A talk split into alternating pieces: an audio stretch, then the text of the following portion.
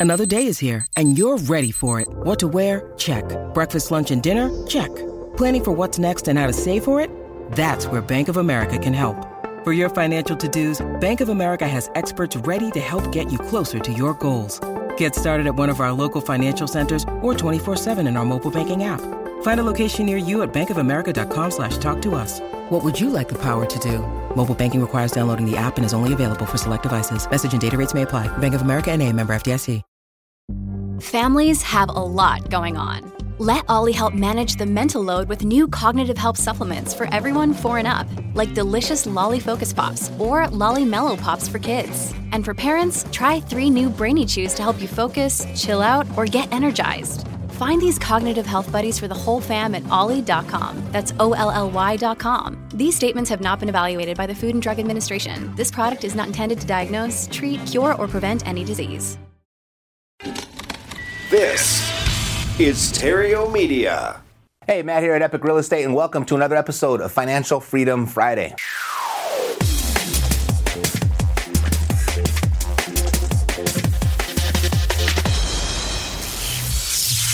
It's time for Financial Freedom Friday with Matt Theriault.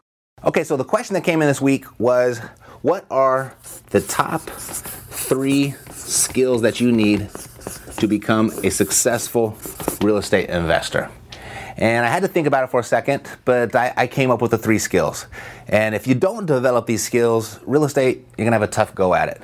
But if you do develop these skills and treat them like a skill and practice them like you would any other skill, you can make a whole lot of money with these, okay? So the top three skills of a real estate investor. So the first one would be you have to have a certain level of math skill.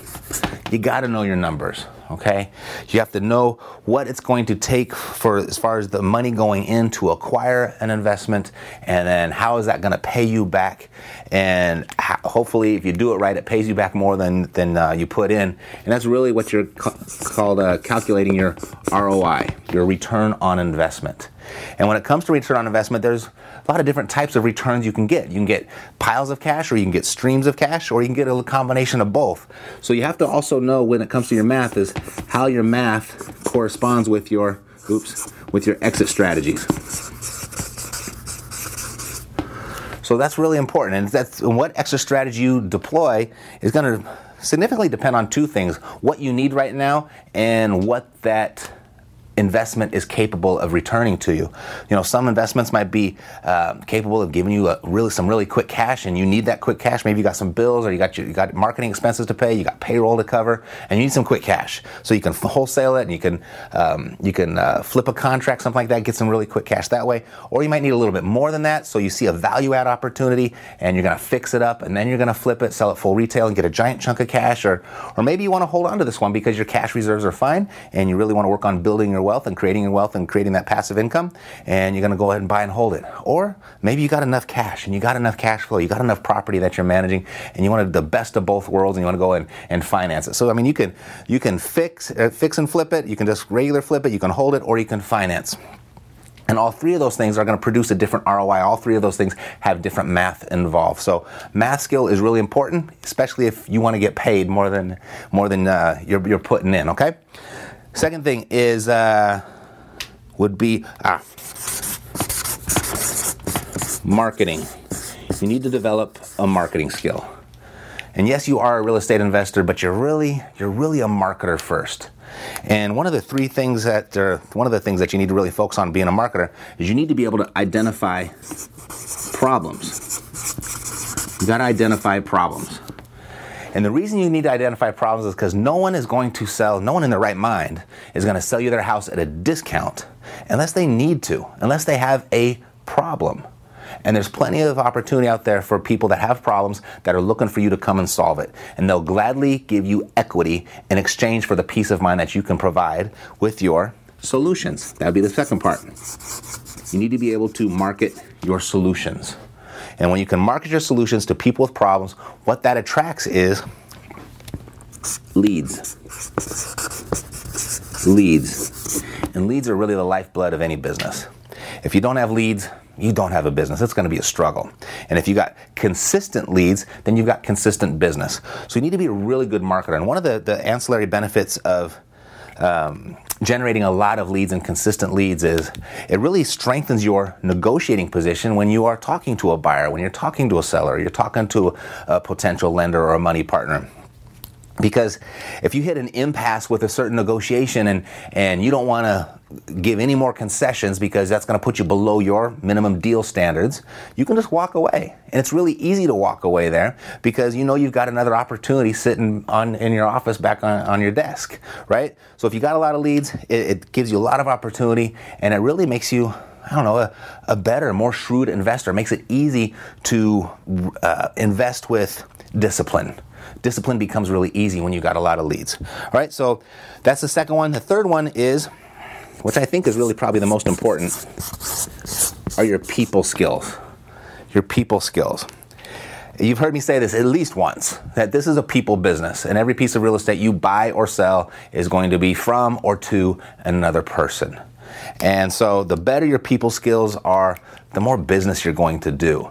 And so the, the real goal of, of having good people skills is so that people like you, they trust you, and they have confidence in your competence. Okay? And the way to do that is you want people to be interested in you, right? So the way to be to get people interested in you is to be interested in them. If you want people to think you are interesting, if you want people to like you, trust you, have confidence in your confidence, be interested in them. Be concerned about what it is that they need. And if you find out what they need, the next part is you want to be a giver. You want to give people what they need. You know, I think it was Zig Ziglar that says, if you give enough people what they want, they'll give you what you want. And that's the mindset. This is a, a, skill. This takes practice. This is not ingrained and this is not an inherent quality in most people. Most people are selfish just by the nature of, of being a human being and, and you want what's in it for you. That's all you're concerned, concerned with. It's everyone's favorite radio station, right? With them. What's in it for me? So you want to switch that around and really practice these people skills in this regard. Because you know, you're going to need these people skills when it comes into three different scenarios. You're going to need it with buyers, you're going to need it with sellers, and you're going to need it with lenders when it's time to raise money, right? Because if you can't make those three work, you're really not even going to have a business. Doesn't matter how good you are at the math and how good you are at, at, marketing. If you don't have the people skills in place and you can't get people, get buyers and sellers and lenders to like you, trust you, and have confidence in your competence, you're going to have a real tough go at this. So if you get these three down, you're gonna i got high hopes for you. You're gonna be a very successful real estate investor. And when you look at these you know you might be looking at this right now i don't know what you're thinking but maybe um, i'm no good at math. I hate math right? Maybe you're thinking that or ah, i'm not good with people i always feel so awkward and uncomfortable well, no one was born a natural mathematician. No one was born a natural skilled people person. Skills like anything else, they need to be learned. And like so they and because they can be learned, they can be practiced. And you can become really good at that. Certainly someone might have a natural inclination towards something. They might have a natural affinity towards one of these. They might have a little bit of a talent in these, but still if you can practice and you can learn any skill just like you do anything else. I mean, if you're going to go out to the and play golf, you wouldn't just on day one grab a, a, a, bag of clubs and go out and start playing. No, you'd probably grab that bag, you go to the driving range, you take a bunch of practice swings, maybe countless swings, and hitting the golf balls out there on the driving range before you actually went out to play the game. You know, if, if you're going to uh, learn to play the piano, you wouldn't just say, I want to play the piano and go and sit in front of an auditorium and start playing. No, you'd have to do years and years of practice, a lot of repetition, right, before you were good enough to play in front of a crowd. Or something as simple as juggling three tennis balls. That's a skill. You have to, to be able to do that, you have to practice, practice, practice. It's all through repetition. So if you want to make a lot of money in real estate, look at these three areas. They're your math skill, your marketing skill, and your people skill. Look at them just like any other skill, like riding a bike. You're not going to ride it on the very first. You're going to fall down a couple times and be okay with that. And just understand that's part of the learning process. But the more repetitions you do, the better you get at riding that bike. The more repetitions you do here, the better real estate investor you become.